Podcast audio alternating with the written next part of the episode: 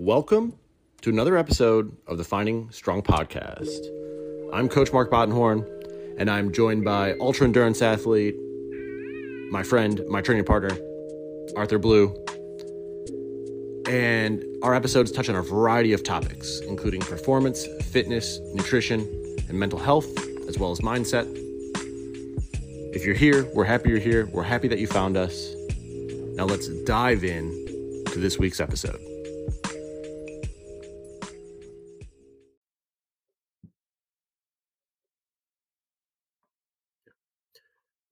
I'll take it, sir. What's going on, everybody? I'm Mark Bottenhorn, and this is another episode of the Finding Strong podcast. I'm sitting by with co-host Arthur Blue, and we have a Hey. special guest on the podcast today. Arthur, first of all, what's going on, man? Hey, what's up, brother? How you doing, man? I'm doing well. Just two days out from the race, so I'm getting a little bit. I've been antsy kind of all week, but uh, I'm fired up today because we have a special guest on the podcast, someone who I'm super excited about. So, everybody, uh, we got Don. How do we say your last name, Don? While while you're on here, because I can never figure it out. Don, what's going on, bro? I take I take all sorts of different variations, but it's uh it's Reichelt. We'll go with that. Don Reichelt. So for those of you, uh, most of most of our listeners probably know who Don is, but for those who don't, uh, Don is a mountain ultra trail runner from Colorado who owns a staggering 1316 PR in the 100 mile. He has three separate treadmill world records, which is insane. Um, podiums at races that you might have heard of, like Badwater, uh, first place at Coldwater Rumble, uh, many times Salt Flat 50K, Lean Horse 100, and many, many, many more. So I don't want to spoil it too much. We'll let him get into it. But Don, what's going on, man? Happy to have you on the podcast. Yeah, I'm stoked, guys. I uh, I've had a full day. I've had some uh, awesome intervals up here in Colorado today. Then I had some awesome strength session after that. So uh, yeah, the body is ready. Now we're gonna work out the mind a little bit tonight. Nice. What what uh what part of Colorado are you in, Don? Yeah, so I'm in a, a very small town called Fairplay, Colorado. Um, everybody on this call, or on this call, on this podcast is listening, uh, knows of Fairplay, whether they know it or not, because it is more famously known as South Park. Um, so if you've seen the cartoon South Park, I literally live there. Nice, nice. Is it uh close close to the animation? it is not. um, the old there, there's an old ghost town in the middle of town that's like a museum that kind of has bits and pieces that's similar. But no, it's a it's a cool little community. We're up here at my house is at 9,600 feet. Uh, we're way up here high in the mountains. So um, if you boys ever want to do a real track workout, come up here. Our track sits exactly at 10,000 feet.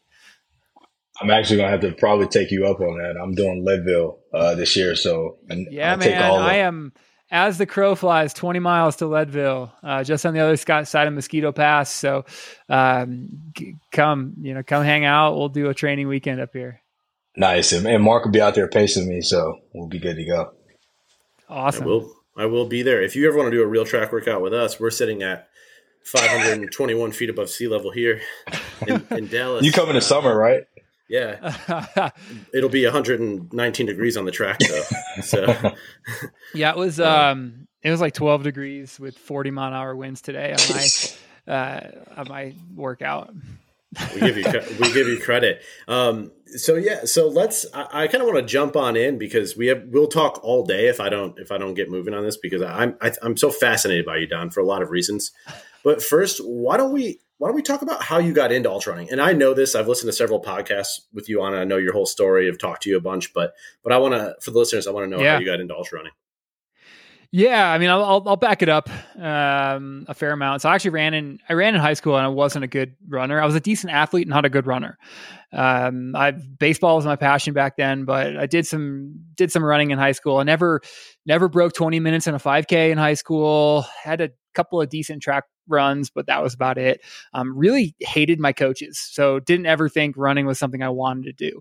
Went to college, wanted some kind of sport, something. So I actually walked down to the rowing team um, at University of Iowa. Uh, it was a supported club team, but I rowed for four years and then graduated and got fat. Didn't have the team outlet, didn't have workouts, didn't have anything competitive, and put on. I rode at 160 pounds, and I remember weighing in at 199.8 pounds, and that was like the, oh, like uh, something's got to change moment. And so I um, actually bought a bike. I had a friend that was doing some biking, got into biking, and then uh, my buddy's like, "Hey man, you should do a triathlon." And I said, okay, but I saw this show on this thing called an Ironman, and we should just like jump right in. Boys, I didn't even know how to swim. Like, I didn't know what the hell I was getting into. Um, I was just a fat dude with a bike that uh, wanted to do it. So I um, ended up doing three Ironman races uh, on a on kind of a whim, and then was training for my fourth. But I had just moved to Boulder, Colorado, which is like the most beautiful place in the world. Um, if you've never been, um, you guys will be there uh, to some degree. And I was training for my fourth Ironman, and I was like, God, I just moved. I, I, I was living in Chicago, and I moved to Boulder, and I was riding and running on the roads to train for an Ironman. And I'm like, what the hell am I doing? And so I kind of just had this like mini meltdown in the water one day of I don't want to do this anymore. I sold all my triathlon stuff overnight. And this coincided with a buddy of mine that was doing the Leadville 100. And I said, dude, like, I want to pace you. I don't know what this is, but I want to pace you at this thing. And uh, back then, um, Arthur, you're going to find this out the hard way, but uh, back then you could actually have a pacer from Winfield up over Hope Pass on the way back. You can't anymore, which is makes it mentally. This is where you're going to discover how mentally hard the backside of Hope Pass is. Uh, but I ran him up over Hope Pass and into Outward Bound. It was the longest I'd ever run in my entire life. It was like 28 miles, and he finished the hundred, and I was like, holy shit. This is incredible. Like this community, this like watching people just vomit and rally and run and just like people that have their sights set on this one goal and like I just wanted to be a part of that. So I um, I jumped right in. I I haven't looked back, and that was that was twenty. I signed up for my first. So I signed up for the whole Leadville series. So I did Leadman my first real year of, of racing, but I signed up for a fifty miler the the uh, the November before. And so that was November of 2014. So we're we're going on almost ten years of this uh, fun and enjoyment lifestyle of running long distances in the woods looking for snacks. So so you went from no no background in endurance sports to becoming a Leadman. Yeah, yeah. I, I similar mindset of like, okay, if I'm going to do a triathlon, I'm going to do an Ironman. Yeah. Um, I thought like, well, why the hell not? Like, let's just do it all. I'm in Colorado. Like, I, I, I didn't have a mountain bike. I never rode mountains before. I, I grew up in Iowa. Like, we had cornfields. Like, we don't have, yeah. uh, we don't have mountains. So I was out here and I was like, well, let's just go big. Cause I would like, I would rather fail like spectacularly by trying something really hard that people can't totally fathom then then do something that I know I can accomplish. Like I, I don't want to sign up for the race. I'm like, I know I can do this. That's not going to get me out of bed. Signing up for the thing that there's a pretty good chance I'm going to fail at. That's what gets me out of bed and trying for that and working harder for that. You love that. It's it's it's impressive to see how much you've accomplished in really 10 years in the sport. Um, but particularly like the the last five years, you've just been on fire, man. And uh, it's been an awesome journey to kind of watch you do that. Um, and is it possible for you to give us kind of a breakdown of what? And, and I know before you've differentiated uh, when you're talking about training. So you're training once you have a race on the calendar. You've said in the past, right? And can you differentiate, like, uh, first of all, what a week looks for you in the in the off season versus what a week of training looks like for an elite kind of uh, ultra marathoner? Yeah, yeah, I think it, so so after my the season's over, and so this year my last race was back in November, and I took about six weeks off of training. Now I didn't take six weeks off of running. Um, I, that, that's just six weeks off of like if I wake up and I'm like, you know what, I just want to lay in bed and drink coffee, and I don't want to go out for a run today. I'm going to allow myself to do that. Whereas training, I'm going to push myself out of bed and I'm going to get up and I'm going to do that workout. Um, so that's the difference. And so I usually take some time in the off season and and run. You know, the the volume decreases, and then now that I'm currently in training, it's it's really what it looks like. And I'm a I'm a low volume guy compared to a lot of elite marathoners or elite ultra runners, but that's where the strength comes in. I know we're going to get to that, but um, so I train six days a week, pretty hard. Um, usually two to three days a week of either tempo or intervals of running. Um, and then the rest is very low. Like I usually try to go low end of zone two. And at 10,000 feet, that's pretty hard.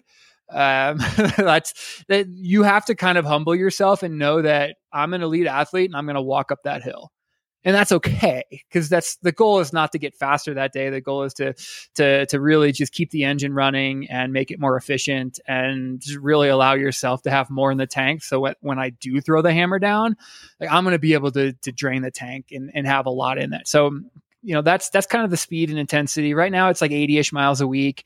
Um, i'll probably flirt with mid 90s I, I you know 100 is the number that everybody talks about. Oh, you 100 mile weeks. That's a that's a kind of a fictional number. Like who who really gives a crap if you hit 100 miles? Uh, a lot of people like it. Good for them. It doesn't mean anything to me. Uh, my my I can say like I ran Badwater podium Badwater. My longest week was 82 miles that that summer. I ran a 13 hour 100. My longest run or my longest week was 79 miles that training block. You don't need these massive, massive weeks. Eh, some people do, but I I don't. And so I supplement that with a lot of other stuff. Um, you know, if you think about you're doing 80 miles a week, it's two hours ish, three hours, whatever it averages out to of running a day. At least 21 other hours that you can be working on getting yourself better as a runner that's not running. So um, I focus a lot on um, things like I do one really heavy lifting session a week. So we're talking, you know, like a lot of a lot of deadlifts. Hex bar deadlifts is kind of my my mainstay. Um, building back up on those um, a lot of other stuff there. And then uh, two other days of more body weight banded, more activation style strength that I am supplementing in with the running. So I usually do that um, a day before or even the morning of a harder session just to make sure everything's activated, the body is warmed and primed, and all the joints are lubricated. Um, and then I'll um, you know, I'll work those in. And then the other side of it that I do during my routine is I do mobility every morning, um, make sure the body's moving. This is all stuff that when I was, you know, 10 years ago, I didn't even think twice about. And now it's like, okay, if I want to get this race car moving, I need to slowly warm the engine up. I need to get get the spine moving. I'm gonna need to get the glutes. I need to get the hips moving because um, if those aren't moving right, it's going to be a terrible workout. So so realistically, I'm putting in at the end of the day, like five hours a day dedicated to becoming a better athlete, uh, one way or another. And then there are other pieces of that too. There's, um, I'm big on breath work and meditation. Um, I think the the mindset of ultra running is an unbelievably important element that a lot of people neglect.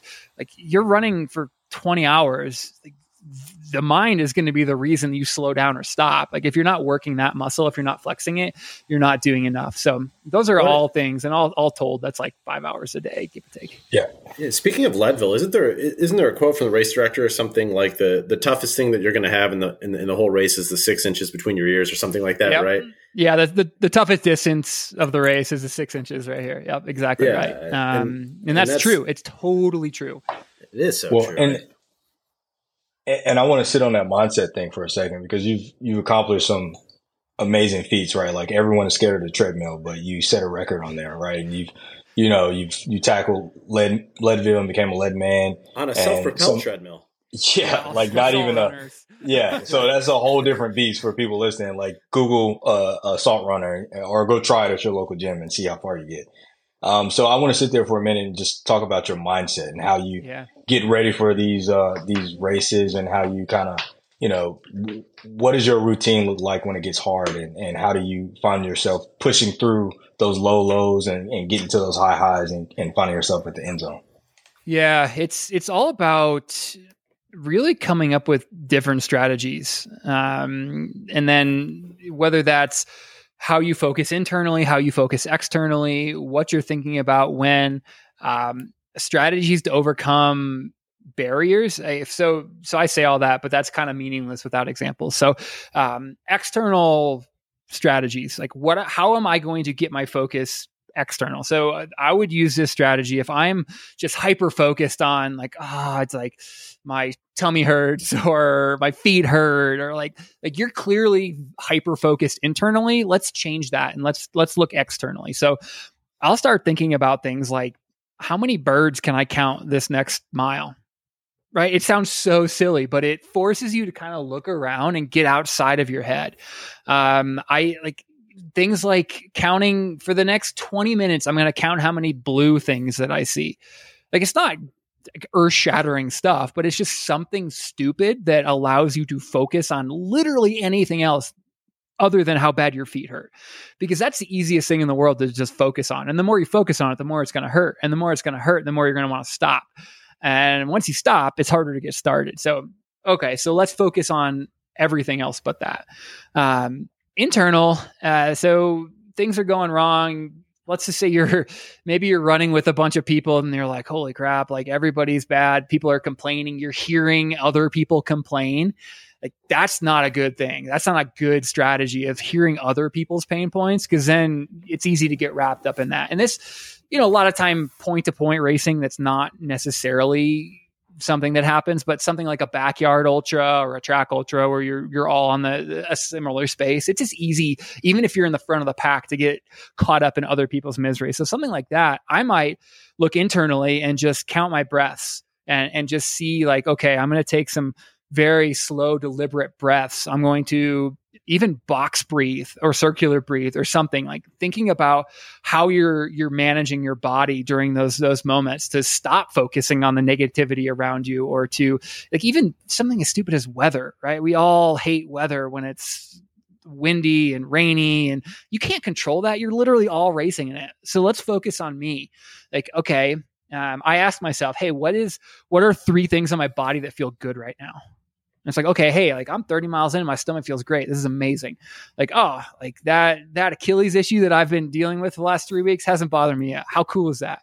And so you're kind of finding these positive things internally. So those are those are two strategies I'll use both internally and externally um, to to really go about my day. And then the other piece is um, visualizing overcoming your barriers. I'm really big on this, and there's there's two pieces to this that I say is one, let's say um, I don't know what's what whatever is happening in your race, something is going wrong. Let's you just visualize it and you kind of think about yourself. This is how I do it. It sounds silly, but I picture myself as like a like a knight in shining armor with like a big ass sword and whatever that like if it's a word or something like that i just picture myself in my head just like literally chopping the crap out of it with this big sword and then it's like yeah um, that's really cool and then the final piece that i'll use a lot is actually like verbal self-coaching as talking to myself out loud. So there's actually some really cool research on positive self-talk.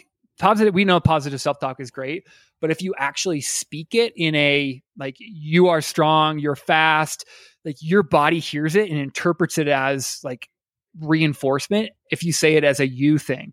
So not only are you saying it and believing it, but you're kind of self-coaching it as if somebody else is saying it so it doubly reinforces it so i'll i'll going up Hope Pass is a really great example. So there's a backside, there's a there's a mile on the backside of uh, Hope Pass coming back up from Winfield. That's like 1,100 feet of climbing in one mile, right almost at the top. So you're like 11,000 feet or something like that, and that is the worst mile in the entire race. I'll tell you that right now.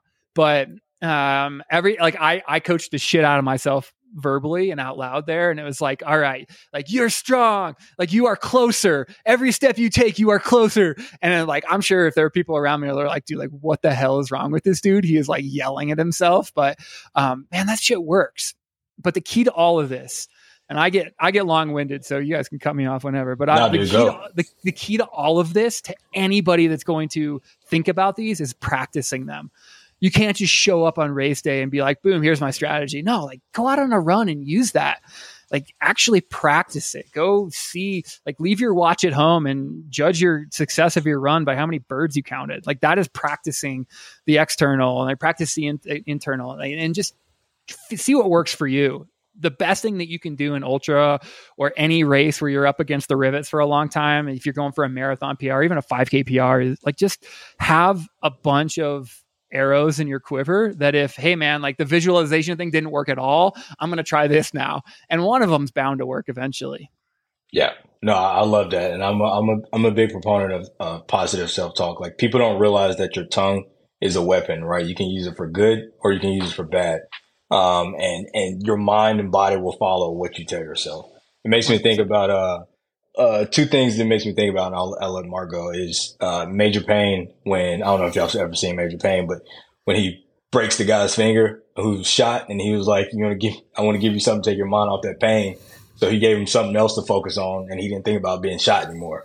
Uh, so that makes me think about that. And then in Pain and Gain, the Mark Wahlberg, uh, the Rock movie when they were down in Florida, and Mark Wahlberg is doing his crunches. He's like, "I'm big, I'm fast, I'm strong." You know, like that's one of my ma- mantras I like to tell myself when I'm doing that. Heck yeah. Yeah, I feel like it, it, comes from there are so many different ways that you could do it. I think that you both make excellent points. Don, from a from a coaching perspective, because as you probably know, and, and all the listeners know, I, I work with a lot of endurance, basically from from 5K to to to 100 miles. So I work with a lot of endurance athletes, um, and one of the, your like hearing it come from somebody who's accomplished what you have is going to be so valuable for them. I mean, not that I haven't accomplished things in my own right, but but but hearing you reinforce it, hearing Arthur reinforce it, it's important. Like we talk about one, keeping the easy stuff really easy. So that's like one of the three biggest battles I fight with any athlete. And you talked about how important it is, right? About how being able to not go to the well there allows you to be really successful in, in some of the threshold or the or the yeah. interval work that you're doing. So that's really important. The strength training piece was was really crucial, but just the way that you're framing things. And then you talked about mileage, like how 100 is an arbitrary number. I have so many athletes that say, "Well, I want to run 100 miles a week," and I ask them why, and I challenge them. I push back on it, and they, they don't really have an answer because it's so fun. our body doesn't know miles anyway, right? That's a man-made construct, yeah. right? We're really looking at time, time under tension, right? Time that we're testing the aerobic system. So, um, when, when I think we're looking at like when I'm when I'm coaching a marathoner, like obviously we're going to treat their training program like they're an elite athlete. Maybe not in the volume that they have, but we're scaling it because the best in the world do those things for a reason. And for me, it's it's so funny because they're like, well, this guy ran 118 miles a week on average before he came in 11th place at the Boston Marathon. But like, but that's not the point because like he might be running like middle of zone two stuff at 555 pace, right? Where, where this athlete might be doing the same thing at 930 pace. So, so we're almost training double the amount that they would be training if you look at it that way, right? From that perspective for that athlete. And it's some things are like you're going to have negative returns after a while. So I try to get people one into the time domain to, to kind of shut off the mileage thing because the mileage thing isn't really consequential for what we're trying to do realistically. Like it's just a, a unit that we use to measure, but time is probably a better measure. And I, and I like how you kind of took the pressure off that 100 mile week thing. I think that was so important to hear. So thank you for that because that's a battle that I fight a lot. Yeah, and I, I think to kind of go back to, where you started this is like if people have challenges with going slow enough to be successful, right? Because you have to go slow to have more in the tank to go fast. Like it's just you can't operate in the gray area and expect to get better. You need to go slow and you need to go fast, and that's pretty much training in a nutshell. But I I will be the first person to admit I struggled with this. Uh, a couple years ago, I, I went through um, what I would say was like a mental a mental battle with that training element. And I actually had to completely deactivate my Strava because I realized like it was Strava that was causing me to think that way. Like I, I don't care. I know it's better for me training, but I was like, oh, well, and it was actually like right after I kind of got a little notoriety as a as a pro athlete, and and I was like, oh man, like how embarrassing it is when I post like a 10 minute mile average run on Strava. And I was like, now I look back and I'm like, man, what an idiot. That shit doesn't matter at all. But I had to deactivate it. And so I, I will challenge anybody. Like if you're going through that and you you don't want people to see you, just put put it on private. Like, let your coach see it, of course. Like that's the only person that should really matter other than yourself.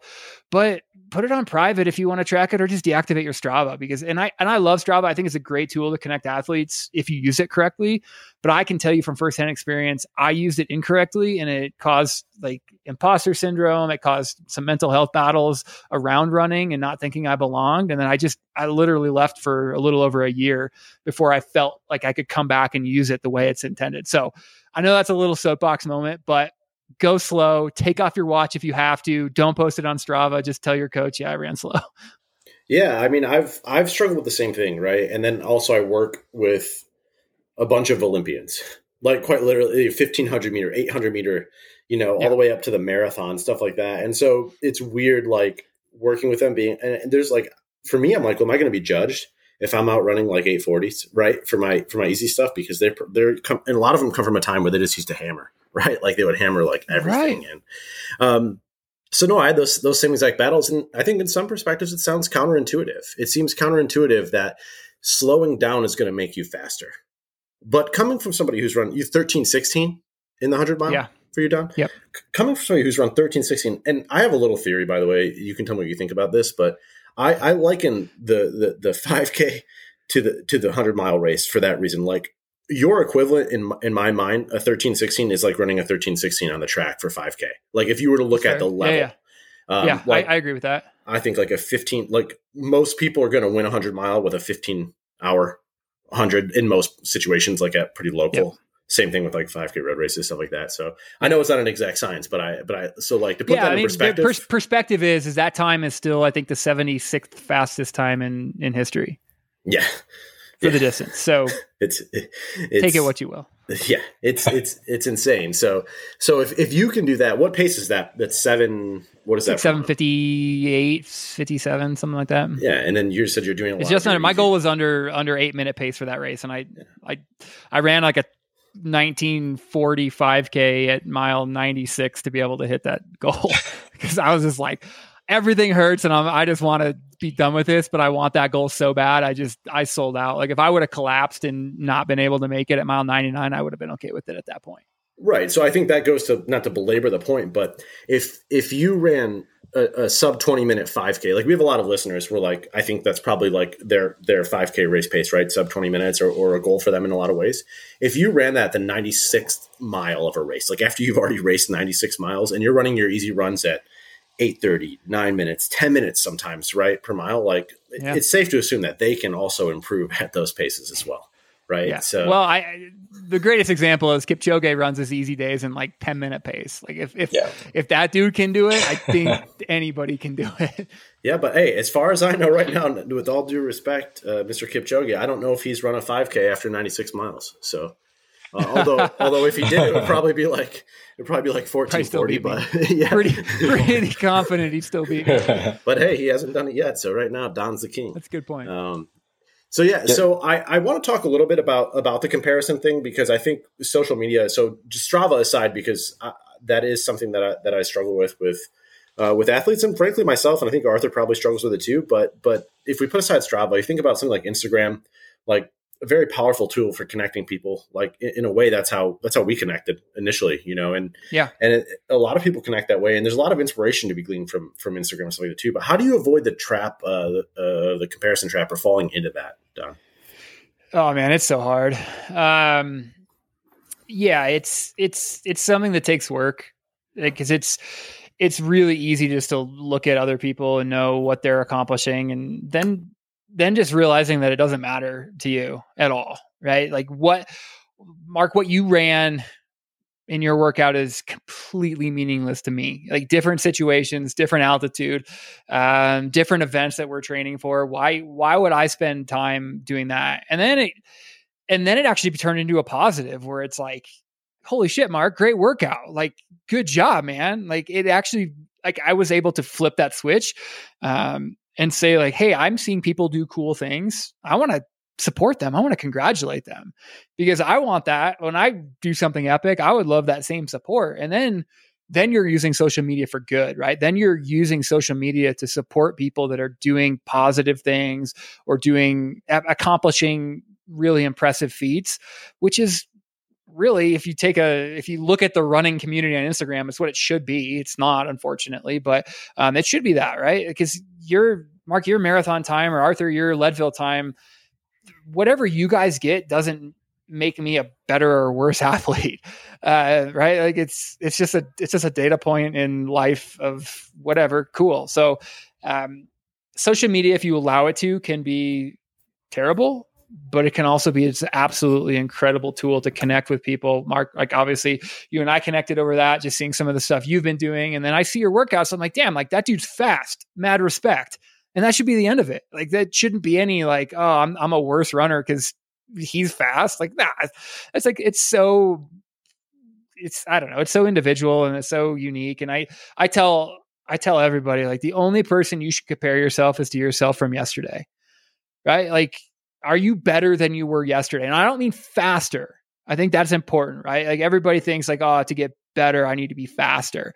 Um, no, like maybe you just feel better running three miles than you did yesterday or whenever you did it last. Maybe you lost a pound and that took some weight off your knees. Maybe you are faster and maybe that's your better. But like, as long as you're working on getting a little bit better every day yourself, who gives a crap if other people are getting better? That's, that's amazing. Like, I, I mean, I, I, should say, I do care that other people are getting better um, because I want them to get better, but it doesn't affect if I'm getting better or not. And it certainly doesn't say anything about my skill level or my talent.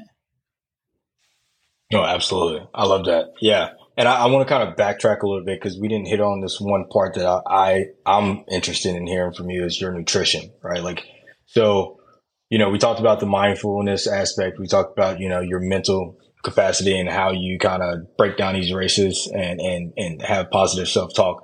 What does a week of uh, nutrition look like for you, Don? Yeah, it's a, it's evolving is the best way to put it. Um, I so I just came off of a little, almost two years of being plant based, totally plant based, um, and I made that decision because I, I, I, tra- I, I follow the data and I just allow the data to tell me decisions I can make. I think sometimes as an athlete, it's so much easier to make decisions if the data tells you to do something. So I actually was, I did some blood draws and I was looking at sleep data and HRV data overnight and recovery data, and I realized the days I was eating a ton of meat I just wasn't sleeping well and I wasn't performing well. And so I, I set on a journey of like, okay, regular blood draws, go plant based, don't eat meat, and continue tracking that. And for almost two years, the data confirmed that that was the right decision. And um, up until recently, that was the way I did it. And I started and I should say I work with a dietitian as well, um, just to make sure that like the blood draws are, are, are on track. And then recently, some of the blood indicators are saying maybe some lean protein, um, animal based lean protein back in my diet would be beneficial. So um, I introduced turkey and chicken back in. Um, I'm allergic to most seafood, so that's uh, that's out automatically. I wish I could I wish I could eat fish, but um, just turkey and chicken right now. Other than that, mostly clean eating. I do I, I, I, log almost everything I eat, everything that goes in my body. I log again. I, I collect data. I want to know what the data says, but realistically, the only data point that I care about every day is my protein intake. Um, I calories will work themselves out. I'm not hyper focused on calorie counting, anything like that, but as a you know as a competitor that's training pretty hard if i'm not getting a, a certain amount of protein in my diet every single day then you know that's that's the element that i could start feeling deficient and not run as well the next day. So pretty pretty clean overall but if i want some freaking oreos i'm going to eat some oreos right? I think i think people get all caught up in healthy eating means like all or nothing. It's like nah like eat a eat a potato chip or three. Like it'll be okay. Like don't do it every day for every meal yeah. but like have a handful of chips when you get back from a run and like if that's what you want that's great. Like enjoy it. Yeah i think uh, like here uh, you know arthur and i are probably we agree on this that we're advocates of probably eat really well 80% of the time, right? And and yeah, do things 80, within ba- yep. balance and moderation. And that 80-20 might be true for like almost all aspects of life, but um, that's yeah. maybe a different topic. But but definitely with nutrition, I think um, you know, I, I, think the human body is really resilient. It doesn't mean that you need to poison it and beat it down and beat it to hell all the time uh, with with the nutrition choice you make. But but overall, there's some wiggle room where not everything has to be perfect. Yeah. It's not bodybuilding, right? I mean, it's yeah, and another another thing that I always like to tell people is like everybody's unique. Don't see an influencer online that's you know doing one thing and all about it and think that that's going to be the thing for you.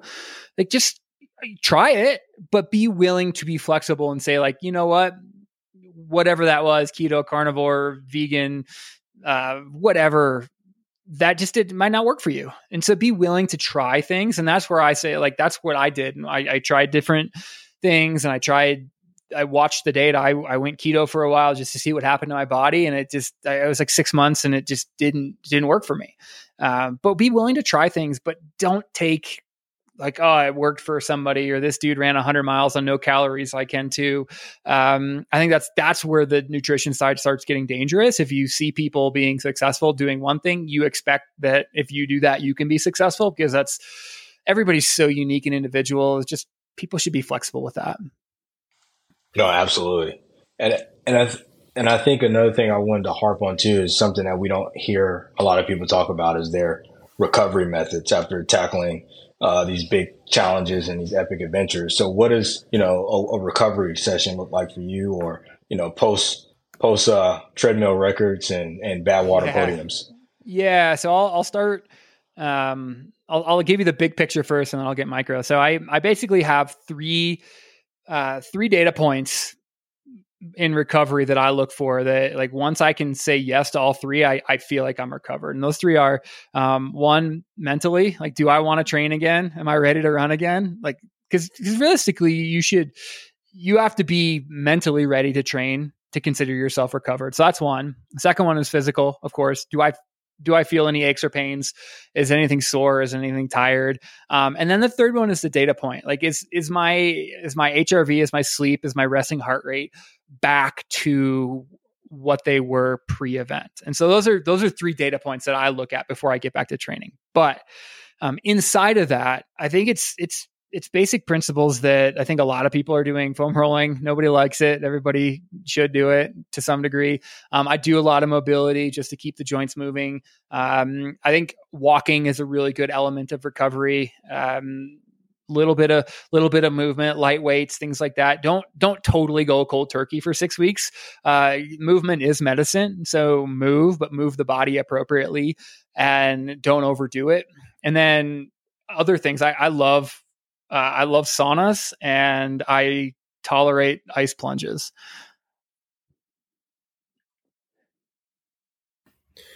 yeah so sorry I had a little bit of breakup on my end there. Did you say you tolerate ice plunges?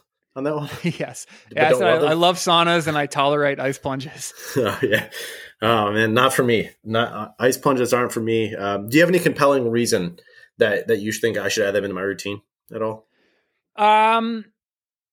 So as far as physical recovery, the data suggests that it's not the best tool. Uh, like immediately after a run, mm-hmm. um, I think that's the thing that everybody should be aware of. But there are some adrenaline and dopamine reactors that get triggered. The um, the uh, your shock proteins get fired up, or your brown fat. And honestly, for me, it's more of a mental thing. Like if I if I go out and I sit in an ice bath for three minutes, I feel as accomplished as if I just hammered a track workout.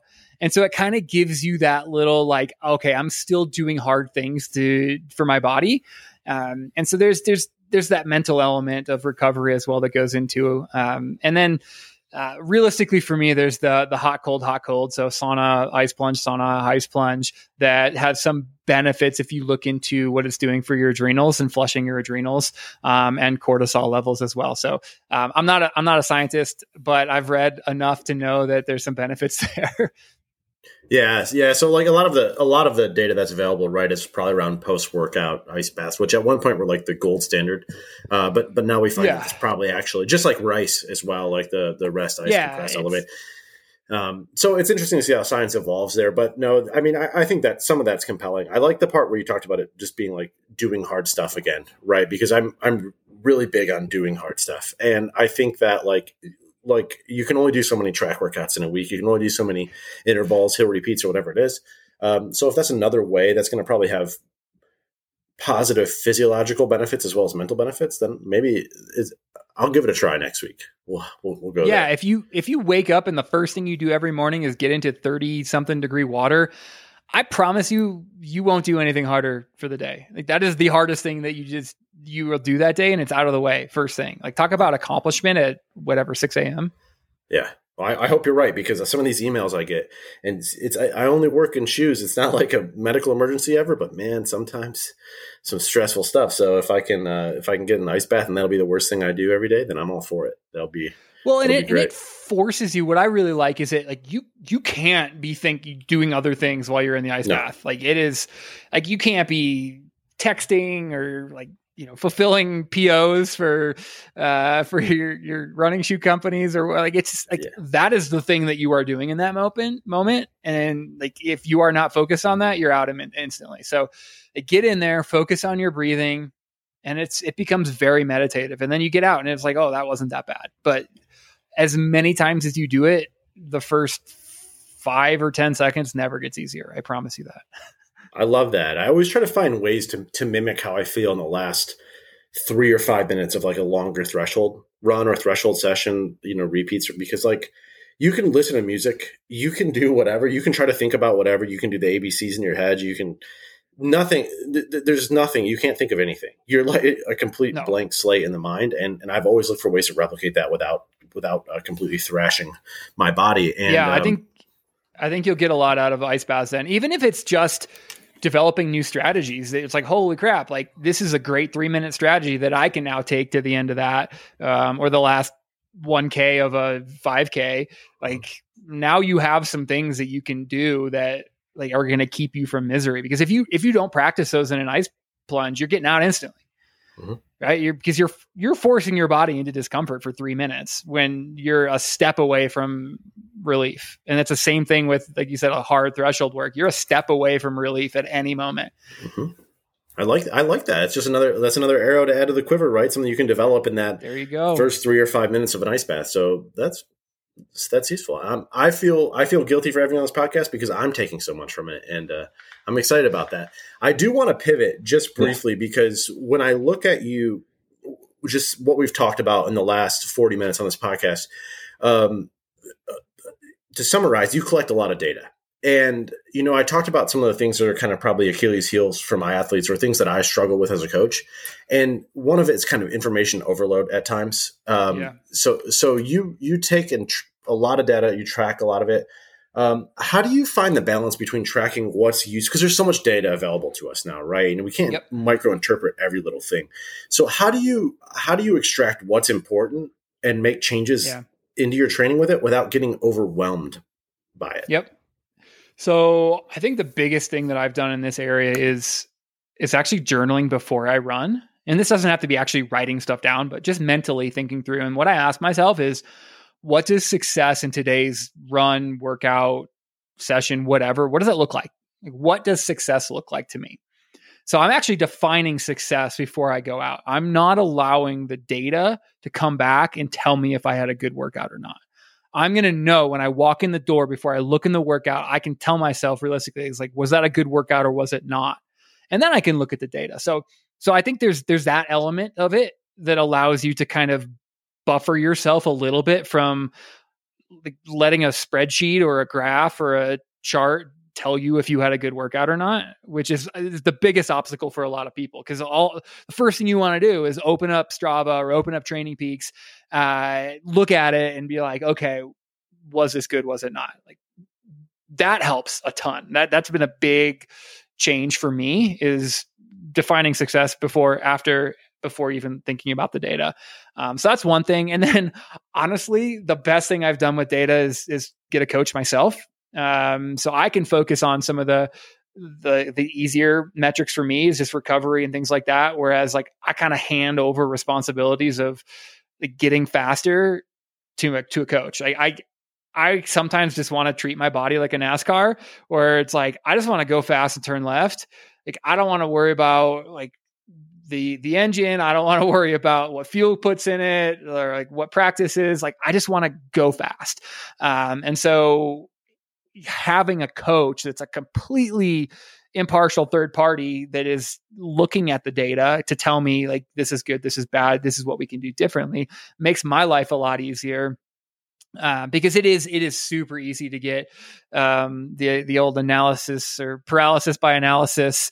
Um, like there's just so much data. Um, it's it's hard to know what to do. But I would say pick a pick a metric that you want to explore and stick with that for a while. Don't don't do like the shiny object thing and start looking at a bunch of different metrics all the time. Like if you want to if you want to train by heart rate, spend a lot of time in zone 2 and see what that does for your heart rate and your pacing and things like that and just know that hey, what like oh, was that RPE four and low zone two. Oh my my low zone two went from 10 minute pace to nine minute pace over the last six months. I don't know. Think about it. Just just keep it basic. Don't look at every single data point because holy crap, if you have like a Training Peaks Premier membership, you have so many data points that you can look at that are just like holy moly this is so much information that really doesn't matter to most people so um, define success without data and then look at the data and see what's what's going on with that but keep it to, to simple data uh, is my advice to anybody Okay, I love that. And then, um, do you still work for Oura Ring? Right now? I do not. I oh, got okay. laid off in October. Oh, sorry. Well, sorry to hear that. I wasn't. I wasn't aware of the change. So sorry for uh, putting salt in the wound there. If that was a tough time for no, you. No, it's all good. It's actually turned into uh, one of the best, one of the best life changes that I never would have made on my own. Okay, good, good. Okay, cool. So what, what I was going to talk to you next about was was about a little bit about the sleep. Are are you doing anything to track your sleep still right now? Yeah, so um, I have I wear I wear every night I wear my Coros watch, which provides sleep data.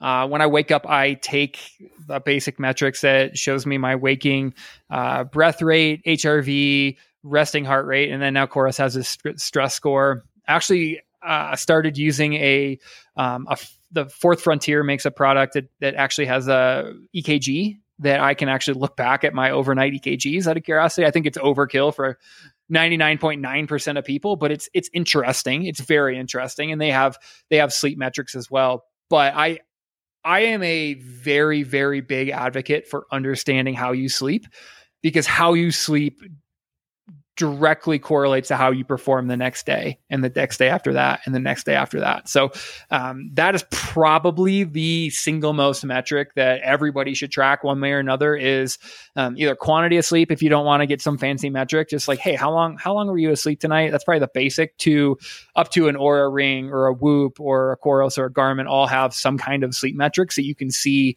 hey, like I performed like this today, I ate like this tonight, and I slept like that and that's i mean going back that's kind of why i originally went plant-based because i was tracking that data and i realized i wasn't sleeping. So um, i i'm a big advocate of sleep data and understanding that for everybody. Good. Okay. Yeah. Some useful stuff there. I appreciate that. Um, i want to talk about and I, I know we're kind of pushing you through this here we don't want to take up too much of your time but i want to talk about what are your future plans in the sport? You've had a really good 10 years in the sport and i'm sure that you want yep. many many more. So if you don't mind sharing with us, what's down the line for you? Yeah, yeah. So what you just said, many, many more, is actually the reason I started adding a ton of strength training to my routine. Is I realized that um, if I wanted a longer career, I would, I needed to make some changes, um, and so I actually have, I kind of made an agreement with myself is that I would rather still be running when I was eighty than to win another race ever again. And so that was kind of my agreement is like I I am willing to and and and it's funny because the changes I made because of that agreement actually have made me faster. Uh, you know, adding the strength and things like that. But everybody thinks like, oh, you're like you're lifting heavy, you're not going to be like, no, that's that's bullshit. Um, but I just wanted to be a strong athlete again and feel super stable. Whereas um, I think we can all picture a, a, a lot of the runners and ultra runners that are pretty frail and maybe they don't last longer than their their 30s. Um, and I'm I'm 38 now. Um, I actually just I'm coming off of winning the U.S. 24 hour national championship back in November, and that's that's my future in this sport. I've I have really developed an appreciation for. I think it it, it, it, takes in all these pieces that we've talked about right now and it puts them into one event and that's 24 hour racing it's it's fixed time racing on a small either a track or i mean my last race was on a 0.98 mile loop um, you couldn't wear headphones because it was UC, UT, uh, USATF sanctioned. Um, so it's just like you and a bunch of people running loops and the furthest distance wins. Like it's kind of my jam. I'm a better, I'm a better mental athlete than I am a physical athlete. So if I can compete with you mentally and physically, I think I'm I'm going to be better. And that allows me to to extend my career too. So it's just where I'm going. So right now I am I am training for another 24 hour race. So I have my upcoming race in June is indoor 24 hours around a 450 meter oval.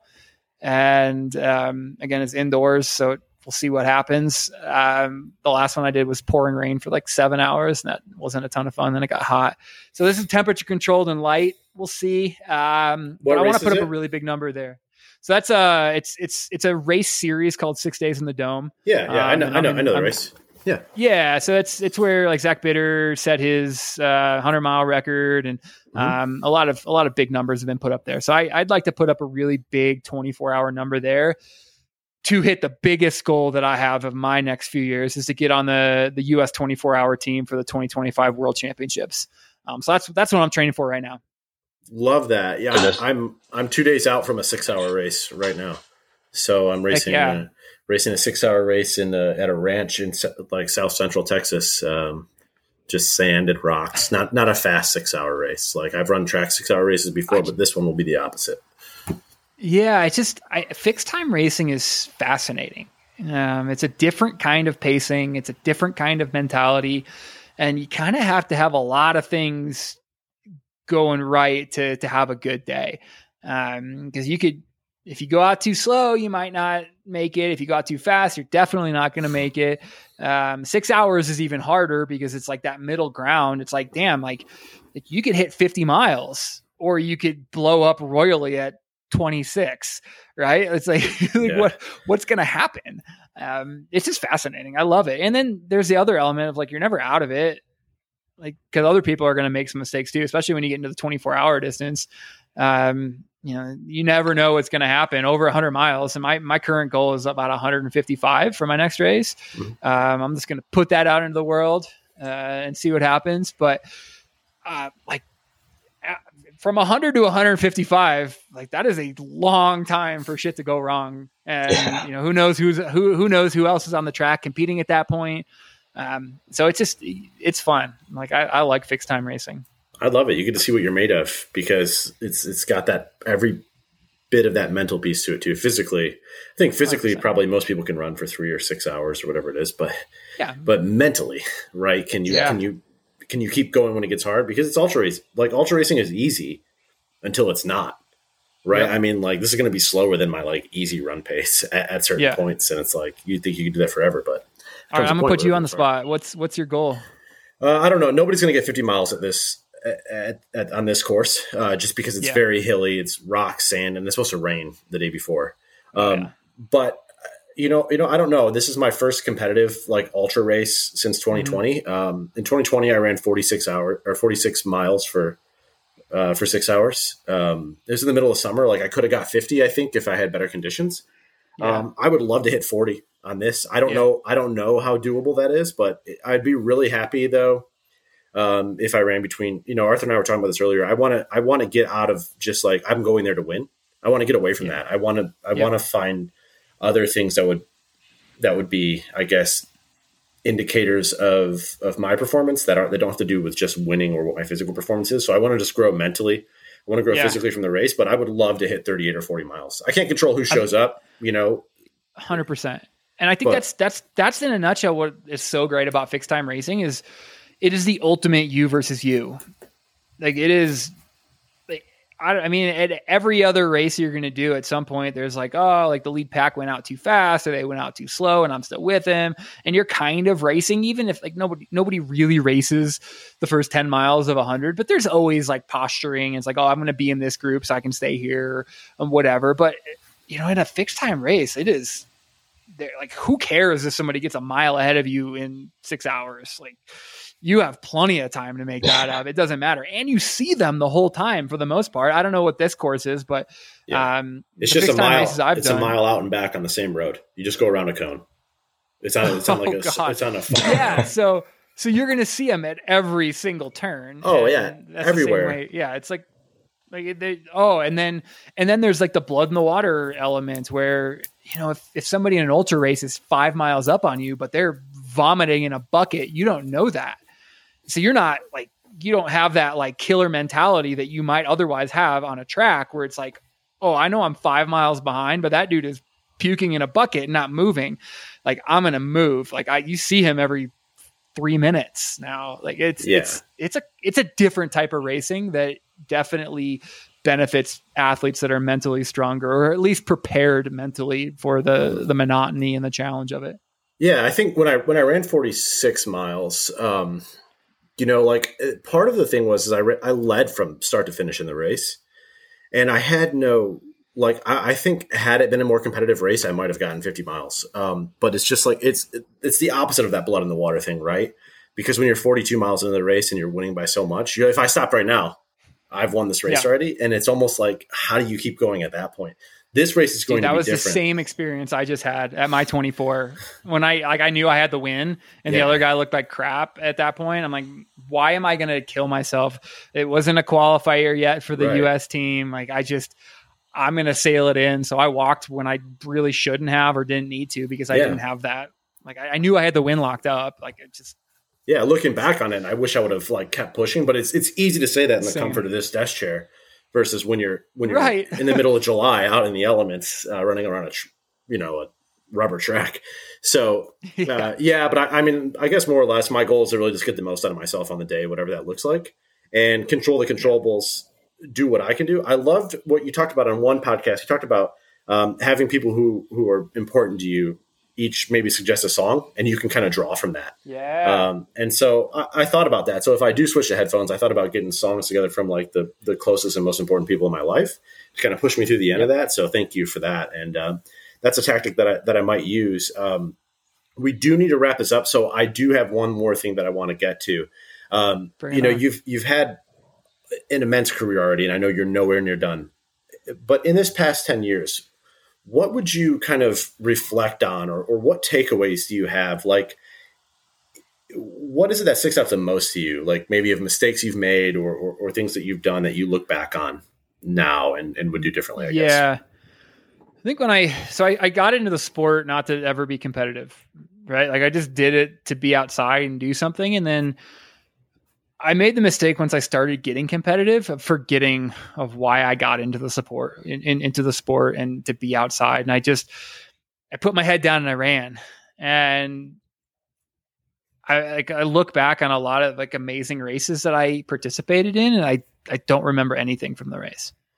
Like I I, I was so focused on the singular goal of running fast or going X, Y, and Z. Like I just I, I lost some of the beauty of these incredible places that I've ended up in my life. So um, that is something that I have in the last couple of years refocused on, um, and actually went through um, a time where I, I had to go away from having a coach, and I just needed to be outside again, and that actually was kind of the catalyst to the last couple of years of, of some of the things I've accomplished uh, because I, I was at some point running for results and a coach and not for me anymore.